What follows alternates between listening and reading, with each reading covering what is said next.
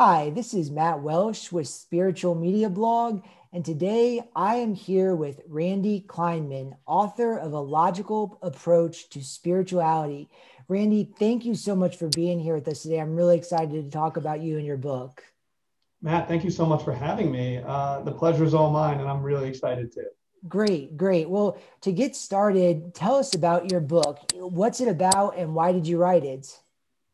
Yeah, that's that's a definitely kind of a loaded question. um, there are uh, it's it's a logical approach to spirituality. I really wanted to, you know, why did I write it? Let's start with that.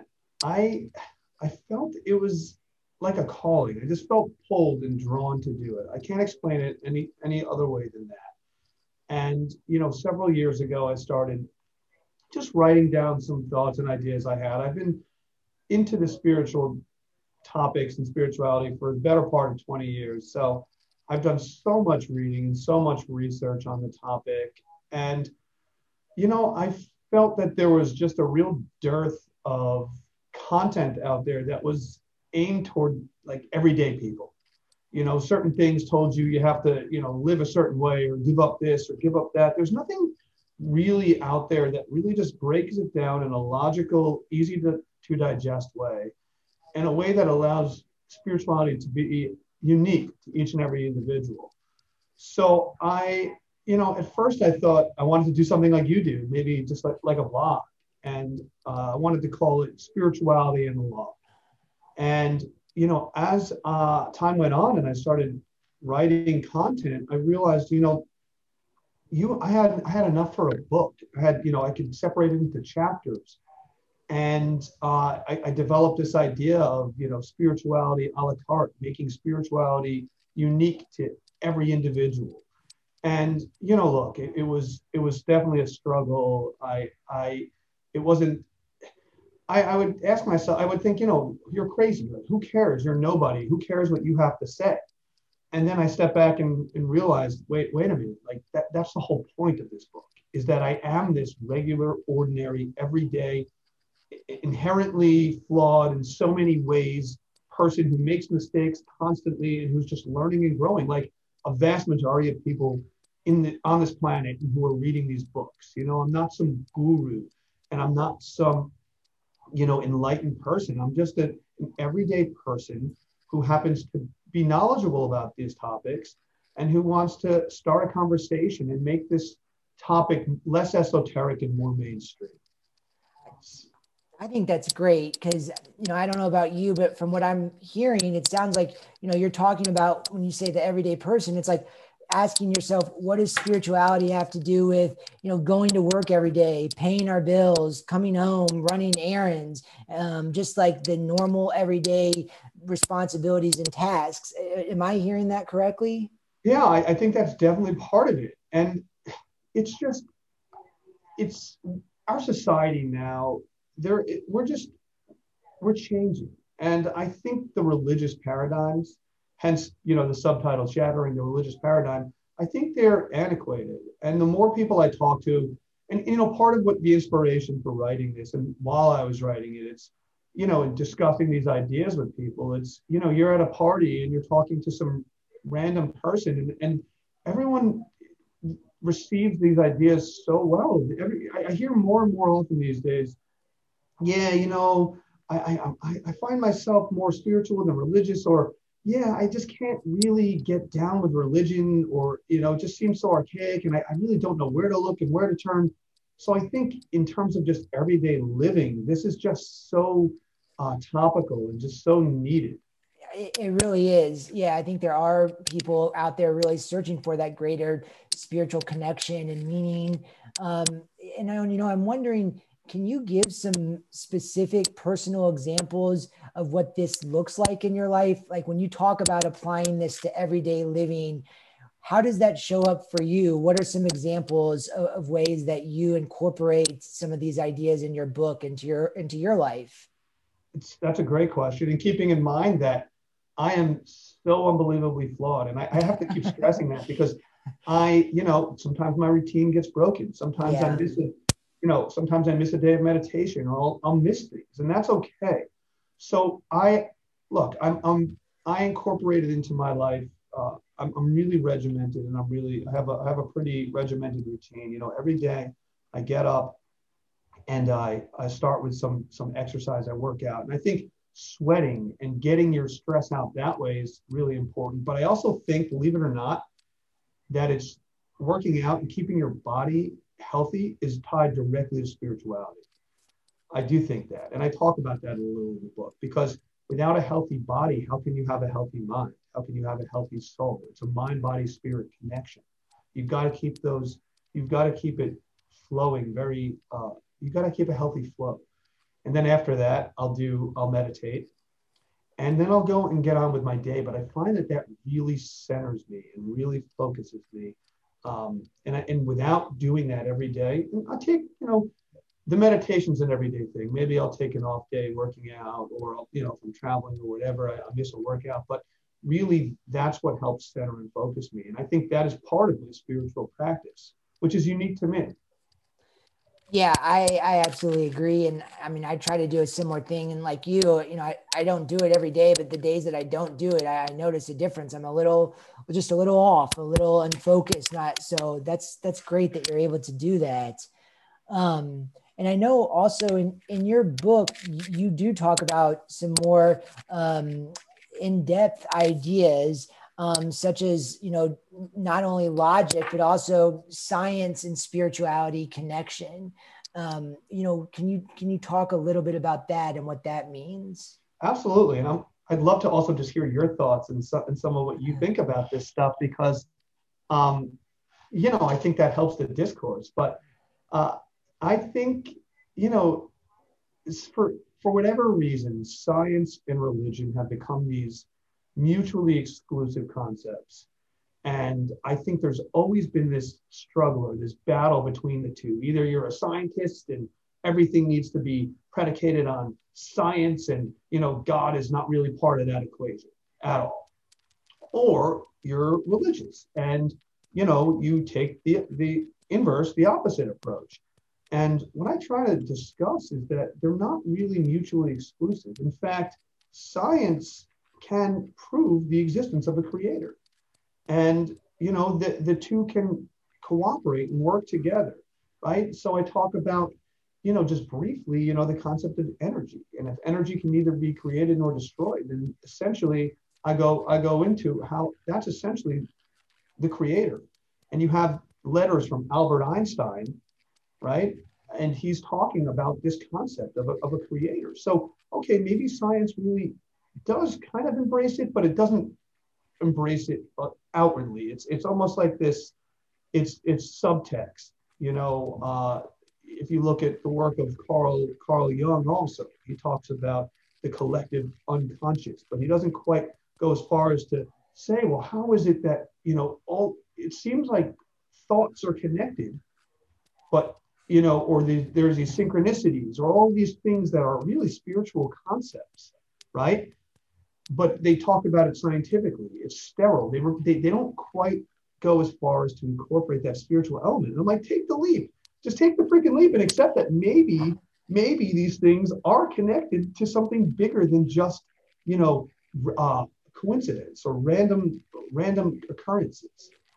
Absolutely. I mean, you mentioned two, I think, important topics. One being energy being, you know, neither created nor destroyed. I mean, I think a very like practical example is you just take human life being created. I mean, there is a moment where a child's heart starts beating in the womb, and science cannot explain why that happens at that particular moment. And so, I mean, there is some sort of life or energy being created in that moment that science can't explain.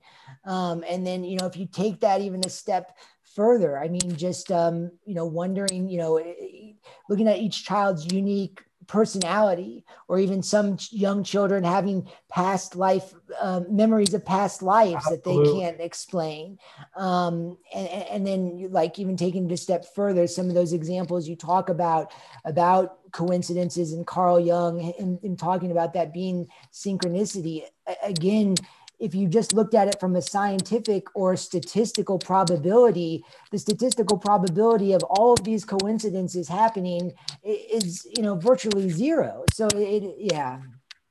Yeah, I, I totally. And you, you kind of, I mean, you are in somewhat of a scientific field. I mean, yes. Right. So you, you probably can, I think you have expertise on this. uh, by the way, there's just a tiny, tiny bit of feedback, I think, from maybe it's from the headphones. Okay. kind of like a clicking sound. I'm not sure what that is. I'm not okay. hearing it, but it should okay. be okay. Okay. Um, but you know, it, and it's interesting that you mentioned the, the past life thing also, because I do go into that in, in my book. And there was a book I read, I don't know, 15 years ago, I think, called Many Lives, Many Masters. And it, and I discussed the book, but essentially you have this psychiatrist who um, stumbled upon, you know, a patient who was discussing, I think it was in a, a hypnotic regression. And all of a sudden they start talking about this past life. And he's like, whoa, whoa, whoa, whoa. This shatters his entire perception of reality, right? This medical doctor with credibility. And this leads him on a journey. And he finds that this is not a one time thing. This is, there are a lot of people who have not just memories, but details that are verifiable and, and accurate, even children. So this, and I go through some examples in the book, and it's really, really just just incredible. And um, so so you're you're absolutely right. And I just think it's uh, it's just it's just fascinating that science can sometimes just try to chalk it off as just a coincidence or well we can't explain it so we won't they'll put it aside Right. You know, it's, the, it's the same thing. You know, there's all this. There's even in in the DNA molecule they call junk DNA because they, they don't know how to explain it or why it's there. Or you know, we know how uh, you know snowflakes take these very unusual geometric forms, but they don't know why. They know that it happened, but they don't go. Well, maybe it's there's a universal structure to the uh, geometric structure to our our lives to to the universe and I, I don't really go into that in the book, but there's a whole science, spiritual science behind that. But in, you know, I think until science catches up or acknowledges that, it's really going to thwart thwart progress. Yeah, you're absolutely right. Um, and you also mentioned logic. Do you distinguish logic from science obviously science is part of logic um, but when you refer to logic are you referring to other um, concepts as well? You know i i don't think i make a distinction or or even an analogy. I but what i what i do is i really i am well some may argue but i think i'm, I'm a very logical person. And you know especially as an attorney there's a lot there's a there's a coherence and a logic to how I like to put together, for example, an argument. And my what I try to do in a conversational way is not just make these statements or, or, or spout these platitudes, but really just try to, I'll say, I'll make, I'll, I'll make a proposition and then I'll back it up.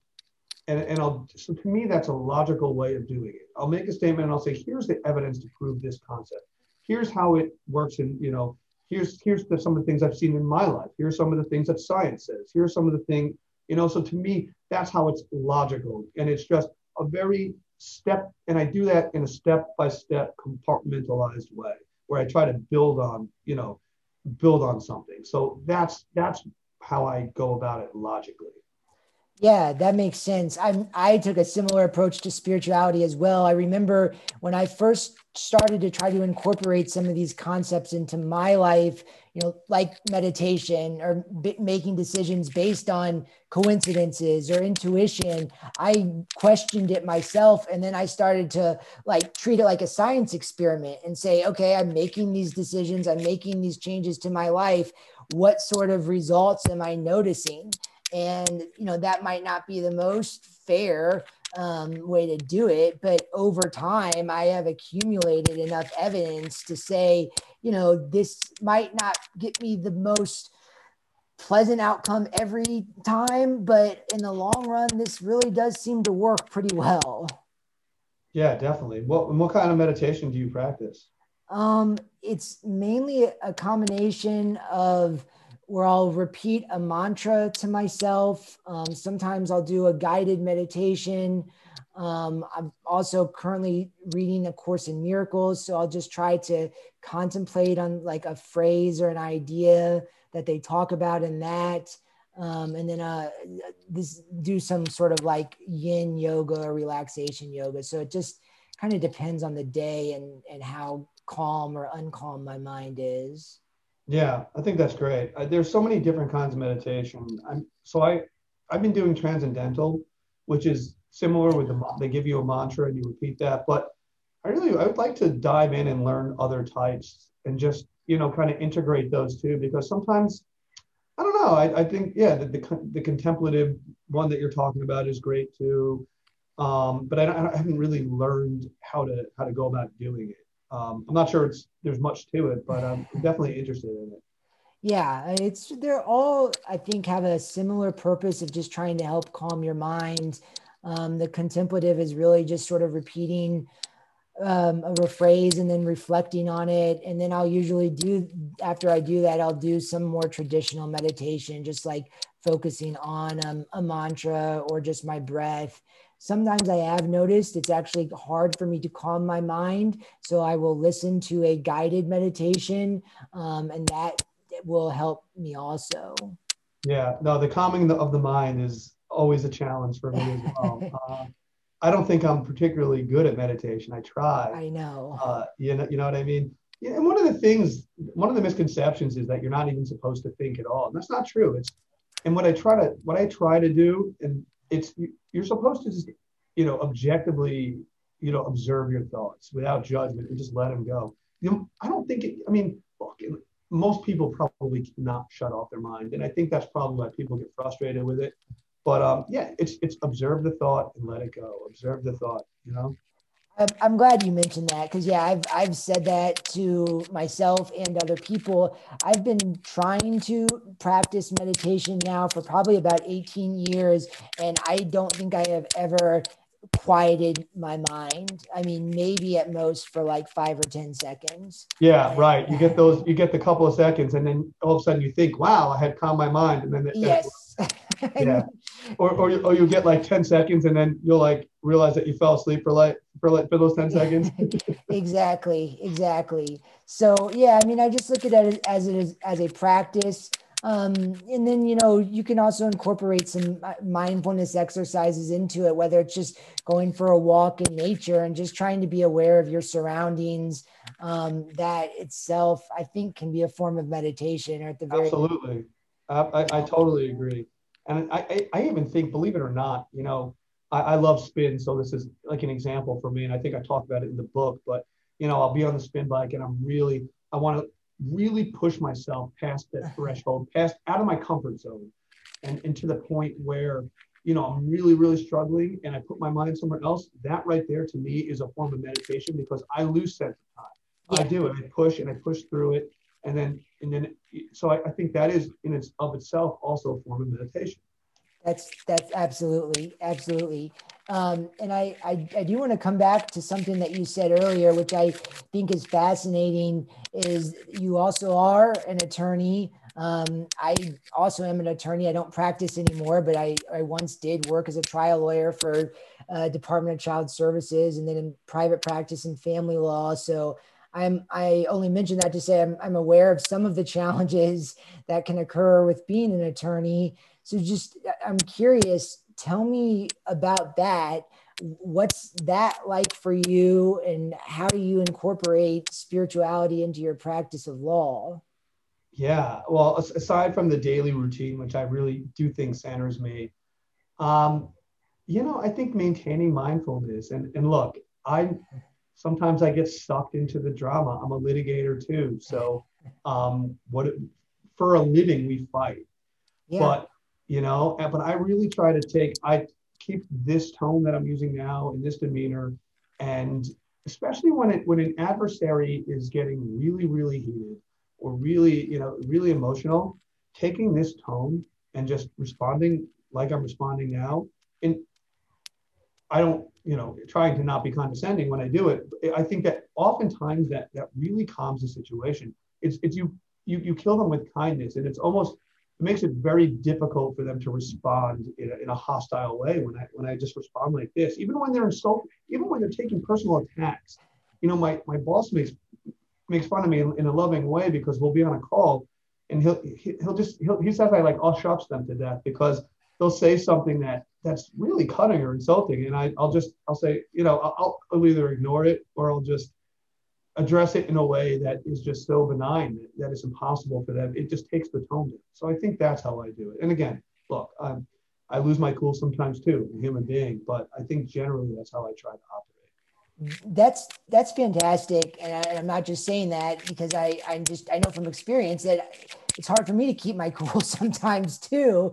Um, so that takes a lot of skill. Um, what are just some of your own practices that you use to keep your cool? Because that's that's not easy to do. It's it's not. And, and look, yeah, looks. And sometimes when I'm tired and I get enough sleep and I'm hungry and it's late in the day, I, it is very difficult. It is very difficult. You know, someone cuts you off in traffic and you're like, ah. Right. But I, again, it's just being mindful of the overall picture. I try to keep things in perspective. In perspective, you know, this moment right here, in the greater scheme of things, how how meaningful is it? Yeah. You know, is it really worth losing my sucking my energy out because it's all an energy exchange too, right?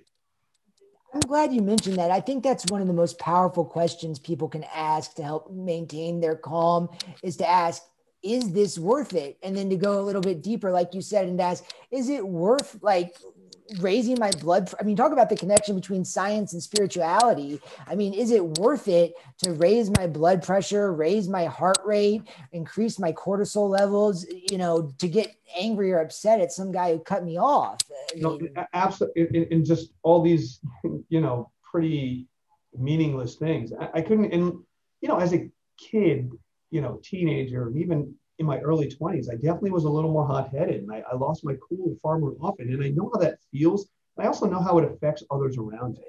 And I don't want to be that person, right? And, and with a partner and in a relationship, you don't want to be, you want to be calm, cool, and collected because at the end of the day, you're gonna you're gonna resolve whatever the issue is, you know, unless it's not right. But usually you you, you resolve it. And you know, you have to learn from all these mistakes. You don't want to say things that you're going to end up really regretting or react in a way that you're just embarrassed about. So I think about that, you know, when, you know, it, it's like a split second thing. Something will set, be said to me. Maybe I, I don't appreciate the tone or appreciate the comment or whatever it is. And then recognizing maybe where the other person came from and recognizing, okay, are they coming from a place of hostility? Are they coming from a place of love? Maybe it's, maybe I'm misunderstanding. Maybe they don't mean to there's any myriad of things that could be going on, on from the other person's perspective. I try to assess and then I try to react accordingly. So that can be in a relationship, it can be with my job, or, it can be, yeah, just driving in a car. So these are all things, and I guess when I say mindfulness, that's just what I mean, trying to remain mindful of that. And again, look, like we're, we're all human beings and we, we don't always, um, I, I don't always react in the best way, but I think now, the me now, in, in an overwhelming majority of situations, I handle it much better than I used to, just keeping these things in mind. And I think having my meditation and exercise routine, I, I really think that helps, you know, keep me uh, more collected as well.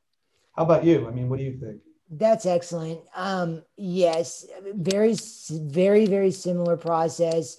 I don't get this right all the time either. Um, I mean, every once in a while, I will lose my cool too. Um, but in general, I have gotten a lot better at this. And I, I try to use um, some of those same, um, you, you mentioned mindfulness. I think they're also very like cognitive, metacognitive uh, techniques where it's like, okay, what are the thoughts that are going through my mind right now? Are there any other thoughts that could be more helpful to think about this situation? You know, where is this person coming from? Um, you know, do is it worth it to lose my cool about this? Um, and then there's also too um, just some very simple like physiological exercises you can do in those moments, which are essentially like mini meditation, body awareness exercises, where it's like I'll start to be I'll start to be aware of my body. I'll I'll notice, okay, my heart rate is starting to beat now. Oh, my shoulders are getting tense right now. So just trying to be aware of some of these physiological changes in my body, and that's kind of like a, a yellow light for me. Like, oh, okay my heart rate is raising. I need to do something to slow down, or else I'm going to say something that I regret. And then I may try to do some like more body awareness exercises, very simple in the moment.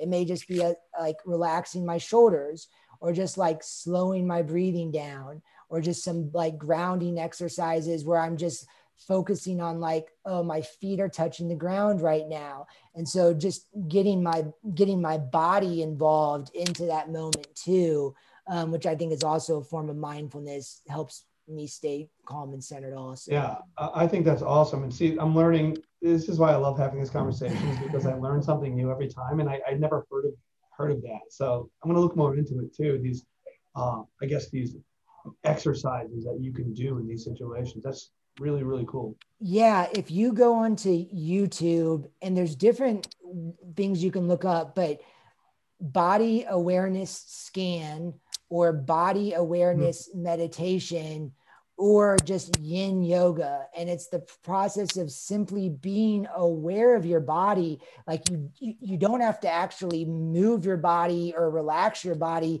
It's just becoming aware of it. And that in and of itself um, can help relax it. Or at the very least it sort of gives you a signal of like hey my, my body's starting to go into like fight or flight mode I need to slow this down or else I'm going to say or do something that I regret. Totally. See, it's, it's things like this that you're talking about and that we're talking about.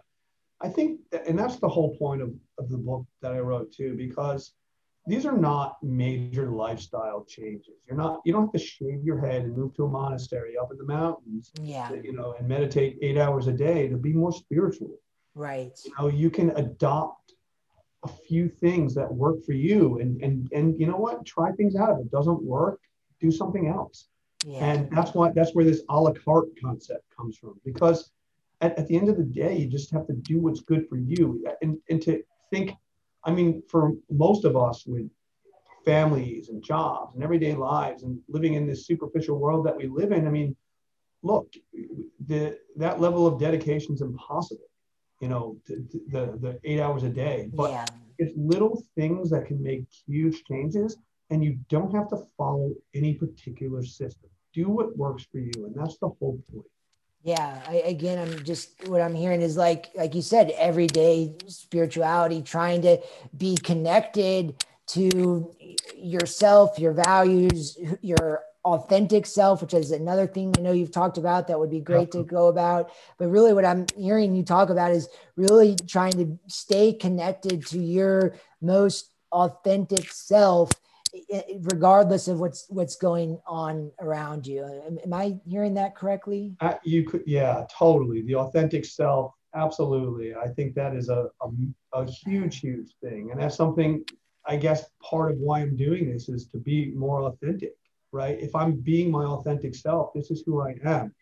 And, you know, suppressing it's not good for me. Um, and it's, it's, it's, it puts me in a really vulnerable position. This is, this was not an easy, you know, this like spiritual coming out. It was not an easy thing to do.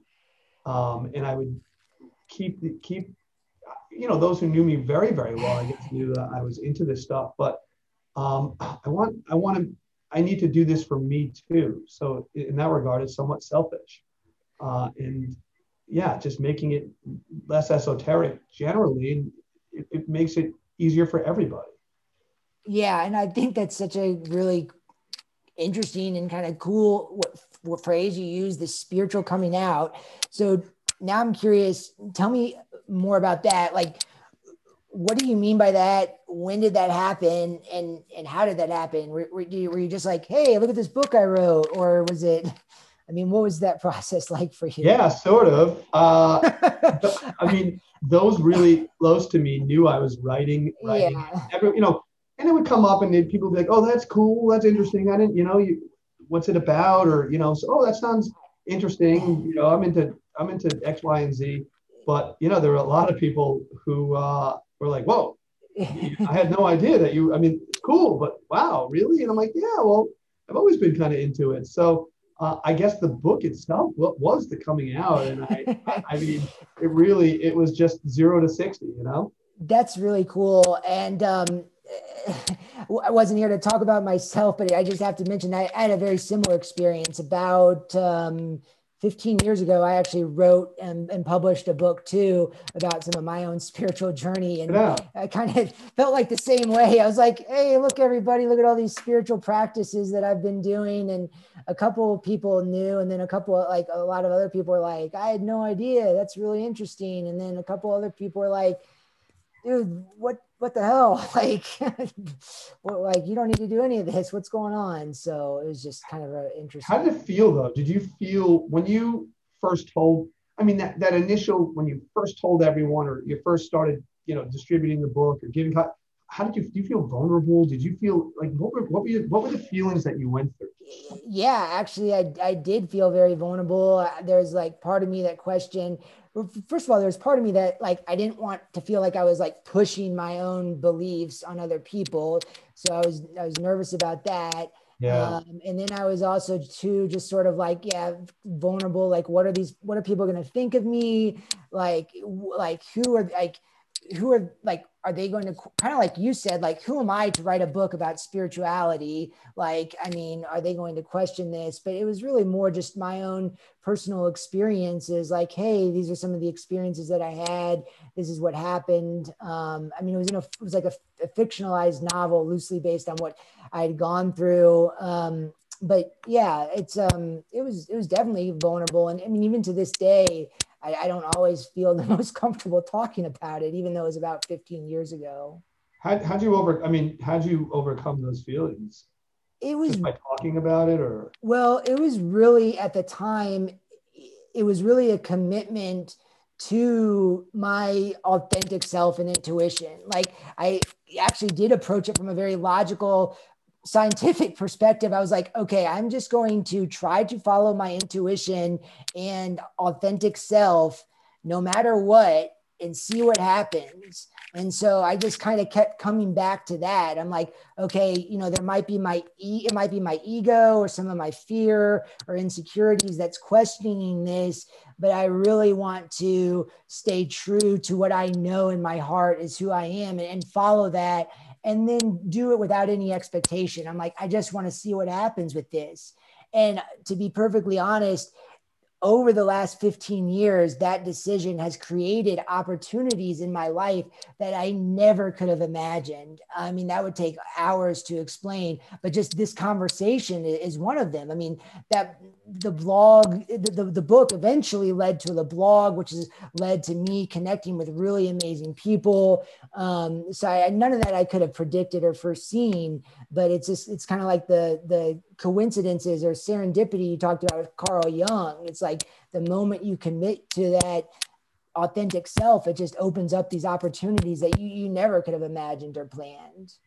Yeah, and I have to think there's something else guiding it too. Yeah. You know, I think you probably what there's what you're not saying and what I didn't really say, but let's let's call it let's let's just say it. You know, part of when I say I felt compelled, I think we both probably some of what we talk about, what we say, we probably channeled from some type of yeah. source or whatever. We really, we we probably did, and I was actually told that once before as I was writing it. Somebody somebody told me that I was channeling, and not that I'm not saying it because I'm anybody. I mean, we, we all probably get these ideas all the time that we we channel from from source, right? Yeah. But I think, and so you do that, and by even sharing, if if you help one person, if one person gets a message, I think just from a karmic perspective too, um, I viewed part of this for me. I feel like I had a balance in karma a little, putting the work in and putting it out there. And even if one person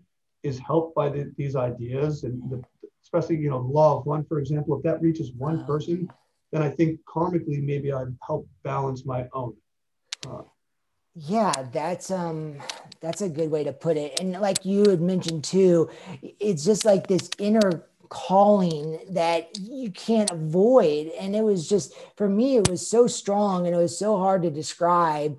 Um, and I remember I just sort of told like the universe or God, I'm like, I, I sort of feel like I need to write a book, but I'm really questioning this. And the very next day, and I hadn't told anyone that I was thinking about this, and I had never previously told anyone that I was thinking about writing a book. And the very next day, um, one of my friends from college, I was I was out with him, and that night he just asked me, he's like, "Hey, man, when are you going to write your book?" And I was That's like, wild. That's wild. Yeah. That, that is so, but and that is exactly though that is a synchronicity from the university. We're telling you you are on the right track. You need to do this. And when you pay attention to this, I mean, even things like you know, you look at the time and you get an idea, and it's like a number that's very meaningful to yeah. you, or you keep this, you keep looking at the clock, and the same for me. My birthday is August 13th, and I this constantly. I will not have looked at the clock in however long, and I look down, and boom, 8:13. Yeah. And it or or something that it happens constantly to yeah. a point where it's not a coincidence. Or, you know? Absolutely. Yeah. My my birthday's uh, November 18th. And I, I, can't tell you how many significant events in my life have had that number 1118. I mean, oh, in the last in the last 10 years i've lived in two different um, places where the the address or some part of the property identification number had 1118 in it it's incredible. Um, it's, yeah. it's incredible. And when you actually look for it right, that those are the little signs when when you do open your mind to the possibility that tells you you're on the right track. Yeah, I mean, yeah. same with me. Same same thing with me. 813, it comes up in so many different ways. And that's not the only number variation, but there's a couple of number variations that are significant to me. And they come up in just even my attorney registration number has a repeating number that is so significant to me, and it's just unbelievable. It's yeah. just it, over and over again. It, it, it, is. I'll, I'll just share, I'll share one more example, and then I, yeah. I want to come back to a couple of other things you said. I mean, another significant number for me is um, 444 I always, I always feel this sense of uh, pr- protection. I, I, mean, I even feel like like angels are around me. And um, a couple, uh, four weeks ago to this day, uh, my my son was born, and he was born at 4:44. Oh, I, I almost like I almost you, started crying when that. I, I did start yeah. crying when that happened. Yeah. You can't make this up, and I mean. Look, there's always going to be people that dismiss it, but once you open your mind to it, and within the spiritual community, everybody is aware of these things and these are that that is that is incredible. That's incredible. Yeah. I mean like you said statistically like all these things just the statistically it's impossible that at a certain point that it's just a coincidence. Absolutely absolutely. So uh you know two one thing you know i, I know we have you, you mentioned authenticity and you, we've spent pretty much a lot of this conversation talking about it but i just want to make sure we cover it because it's such um I think it's such an important concept, but it's it's also a very like I think almost overused buzzword these days. So can you share? I mean, you've done a great job of sharing examples, so I appreciate that. But any more examples of like how specifically you incorporate authenticity into your uh, life? Yeah, I mean, I think it's it's a generality, but I, I think trying to be as honest and as open as I as I possibly can, and look, not not to the point where you're hurting people's feelings, of course. Like there there are certain right, but certainly just trying in every situation to be my my truest self. And I, I don't know if I'm talking in circles here, but I that really is, you know, that is the way I do it. And um, even in this conversation, just allowing my vulnerabilities to surface, yeah. allowing my insecurities to surface, you know, being just showing people the true, true me as often as possible. I guess that's that's the way. That's that's great. Yeah. And I like how you mentioned your vulnerabilities and insecurities because for me, one thing that was hard to learn about being authentic is for me, being authentic means recognizing that I'm not perfect. So part of being authentic is accepting that I am imperfect and that's um, actually took some of the pressure off, but it was it was another part that was kind of challenging for me. And, and, totally, and I think it makes you more authentic to your audience, and that's a reason. In my introduction, I say, you know, I'm I'm I'm so flawed. You know, yeah. you don't want to. I, I want to let me eliminate any pretense. Let me anyone who's going to come out and say, "Oh, this person's flawed." Yeah, I am. I'm totally flawed, and and I recognize that. And you know, I think also just in accepting your your what your perceived flaws and your insecurities and really just coming to terms with all that allows you also in situations where people where, where you may otherwise react poorly it allows you to be more calm because okay you know you're not going to hurt my feelings because i've already come to terms with that part of myself right. and, and who cares? You know i don't care. So yeah. That's absolutely absolutely true. And then I don't know if this is also true for you, but the, the the flip side has also been somewhat difficult for me too, is to recognize that part of recognizing my authenticity is to recognize that I do have certain things that I'm great at and that provide value and service to other people. And to ignore that or hide that would also be inauthentic. And that is i mean that raises my own sort of like fears and insecurities. Because again it comes back to what you said. It's like you know who the fuck am i to start talking about spirituality and meditation and stuff like that yeah yeah and i think it's it's funny we're so we're so similar. I think part of it for me part of the reason i address it so early in my book you know i'm flawed i'm this i'm that i i guess part of me part of it for me is i'm terrified of being accused of being a fraud. Or you know and i think that's part of my insecurity right? And i'm, I'm still it's something i'm working on you know I, someone accuses me of being a fraud so let me put out front you know i'm not i'm not enlightened i'm not a guru. Right. So don't try to say that i'm a fraud i'm just a regular person so i think that's part of what you're saying almost right you don't you don't want people to look at you like you're a fraud because you really are being authentic. Exactly. And exactly. And, you know, we could probably spend a whole hour talking about this, but I don't know if you've noticed, but in, in the self help industry, um, or spiritual growth industry, you know, there are some authors out there who just almost present themselves in this light of like nothing bad ever happens to me. Everything in my life goes perfectly. And i think that does a disservice to um, people reading their material. On the other hand fortunately you are seeing i think more authors recognizing some of the things that you're talking about saying no i i am flawed. Um, some things sometimes bad things do happen to me. Um, there's an author named Jeff Brown who actually also used to be an attorney who talks about this. How he's he wrote this book called Grounded Spirituality about how you know bad things happen to him. He's not perfect, um, but he tries to stay true to himself throughout that. Yeah, and I can't imagine you know the pressure puts on somebody to put put out this facade that that, that they're perfect and you know, and then, and then you know, like a, f- a famous author or famous actor, whoever it is, you know, and then suddenly, you know, in the tabloids it shows up that they're caught in hotel room cheating on their wife with a hooker and cocaine, and everyone's like, "Holy shit, I can't," you know, like yeah, I know. So, I know. so just it's it's got to be it's it's so much. Just let's just all agree that none of us are perfect. Yeah. And that we're all, it, and it's. I think you have to remind if if you get you know, into the public light, you're doing a podcast, you're writing books, reminding people because maybe they have this uh, preconceived notion that you know you are better or more less flawed than them because you put yourself out there. Well, no, you're, you're not. None of us are. So let me address that and constantly re, uh, reiterate that I am not perfect and I am flawed, just to keep it in the front of your mind.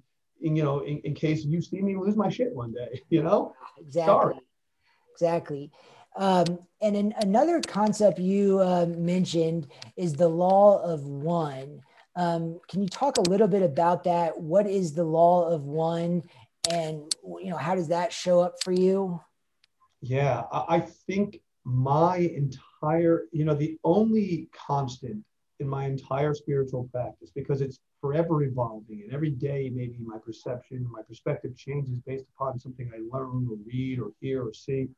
Um, the one thing that doesn't change is this concept, this law of one concept that essentially says everything that exists is just part of one original thought. And meaning we're all connected at, at our fundamental core. We're all connected. We are all essentially the same expression of one creator, just who's expressing itself in infinite ways. So I am connected to you. By hurting you, I'm hurting me.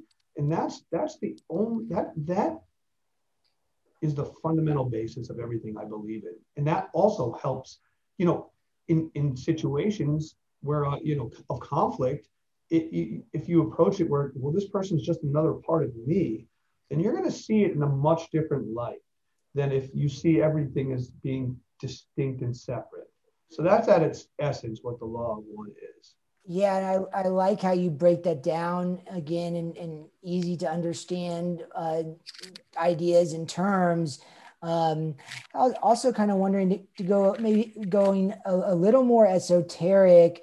W- would you also say that that's related to the concept of of all of us coming from this one energy source or maybe people with more religious backgrounds might say you know we're all created in the image of god. So we all have this sort of universal energy or, or spirit or essence within us. Is, that also related to this concept? Yeah definitely. And let's i, I love going down the, the esoteric rabbit hole. I think i think even further it's not just that we're created in, in the image of of the creator. I think we all are the creator. We are a part of the creator, and we are a manifestation of the creator trying to better understand itself. Um, yeah. And, and um, I think that that is more uh, in my in my in my mind in my belief that that makes more sense yeah, I, I, mean, it's interesting you mentioned that because they actually talk about that concept a lot in A Course in Miracles.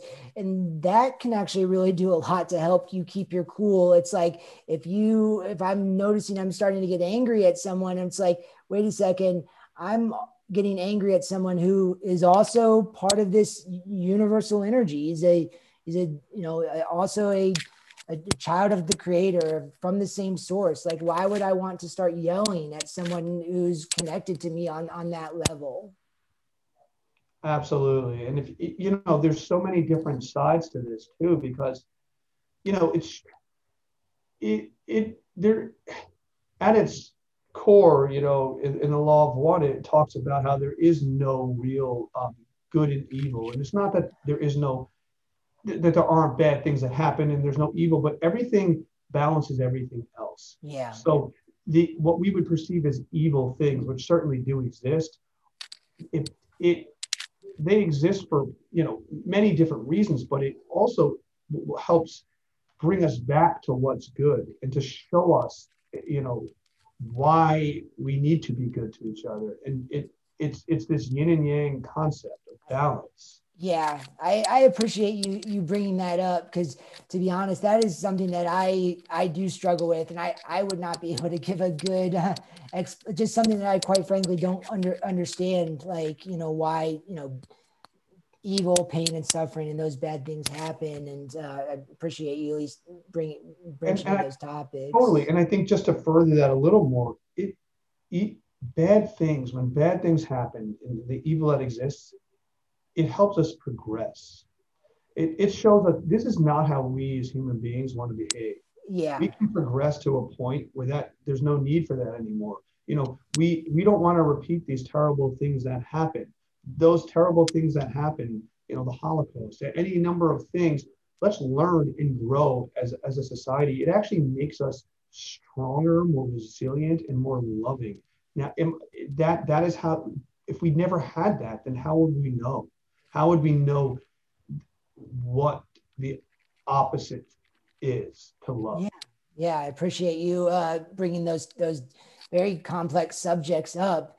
Um, and you know, it's it's obvious like you have developed a lot of um, knowledge and interest in these topics, and, and, it sounds like this has progressed over a long period of time.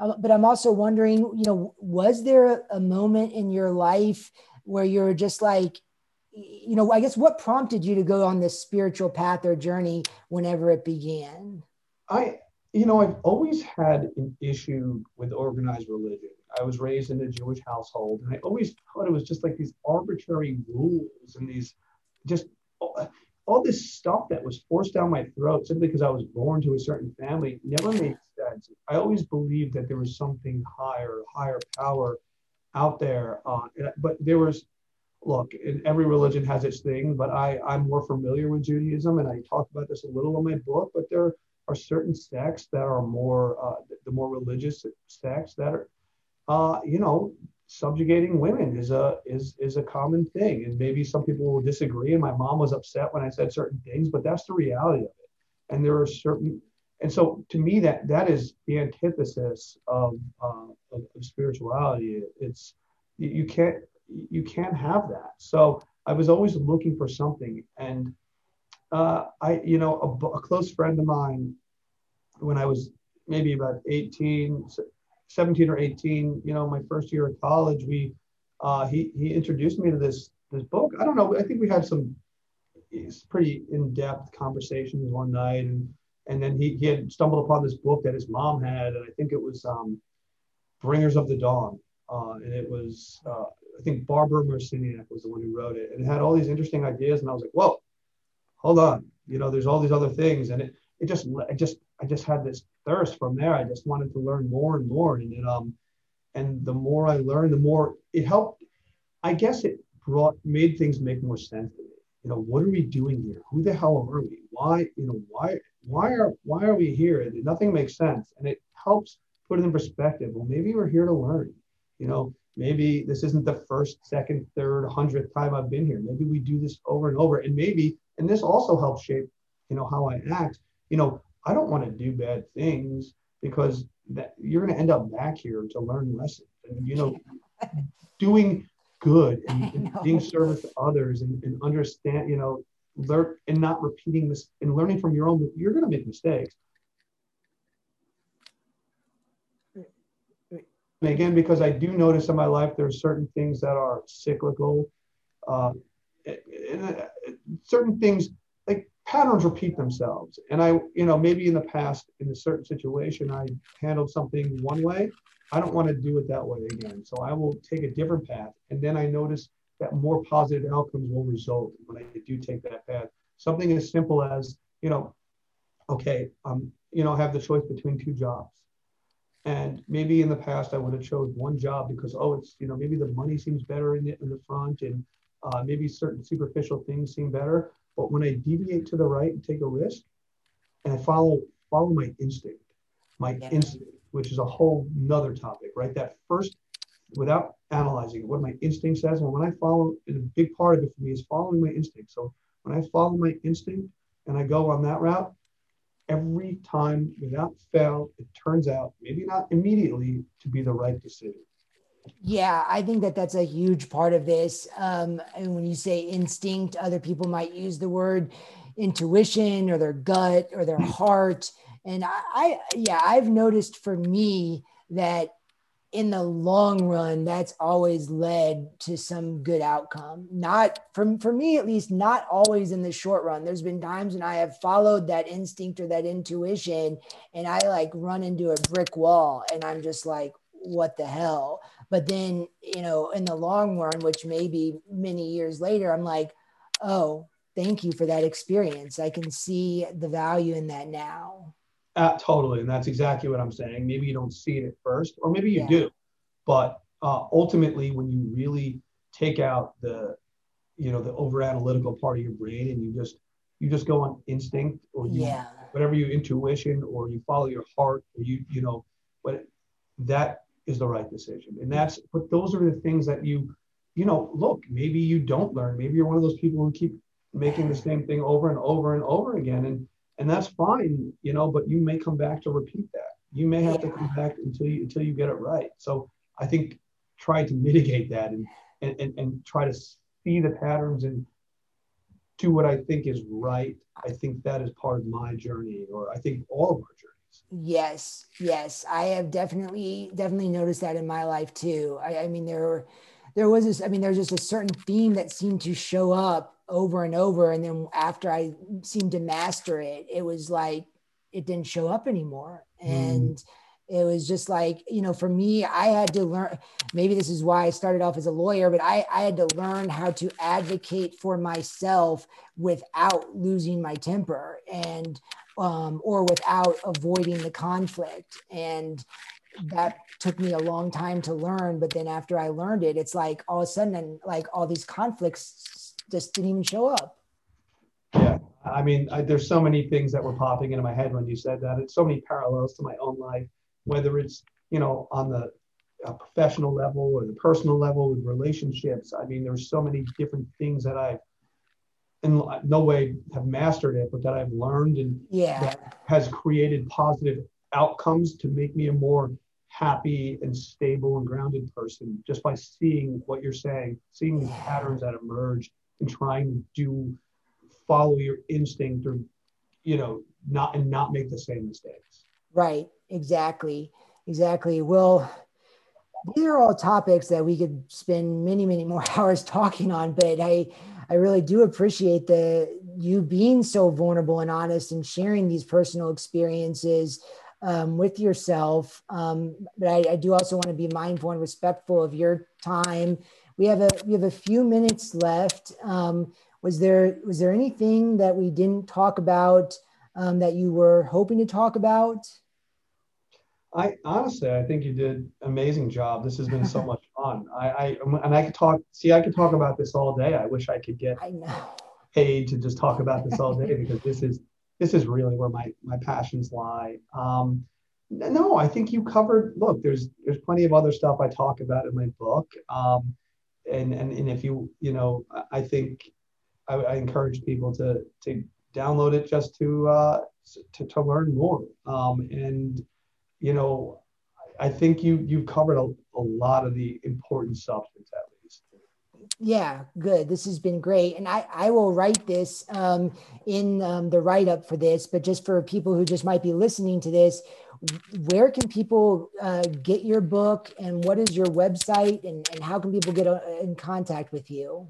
Yeah. So uh, once again, the book is called The Logical Approach to Spirituality, and there's a subtitle which is um, shatter, shattering the religious paradigm and find your inner truth. You can get it on Amazon. I think BarnesandNoble.com. If you Google it, it'll it should come up on Amazon. And uh, I do have a pretty basic website. It's randykleinman.com. Uh, so that it's and I, you can I'm pretty sure order the book through that link as well. But yeah, I, I, I think for anyone who's just interested in you know a different perspective and maybe some new ideas, like the Law of One. I think it's a it's it's a really easy and quick read, and I hope it's an enjoyable read for everybody. Yeah, well, thank you again for uh, sharing so much about yourself, your your honesty, your vulnerability, and your insights. And yeah, I, I would encourage people go to randykleinman.com, download a logical approach to spirituality. I'm sure it's filled with uh, a lot of your uh, insights and personal anecdotes. Um, and again, Randy, thank you so much for being here with us today.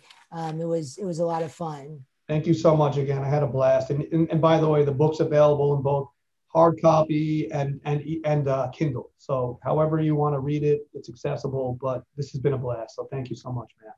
All right. Well, great.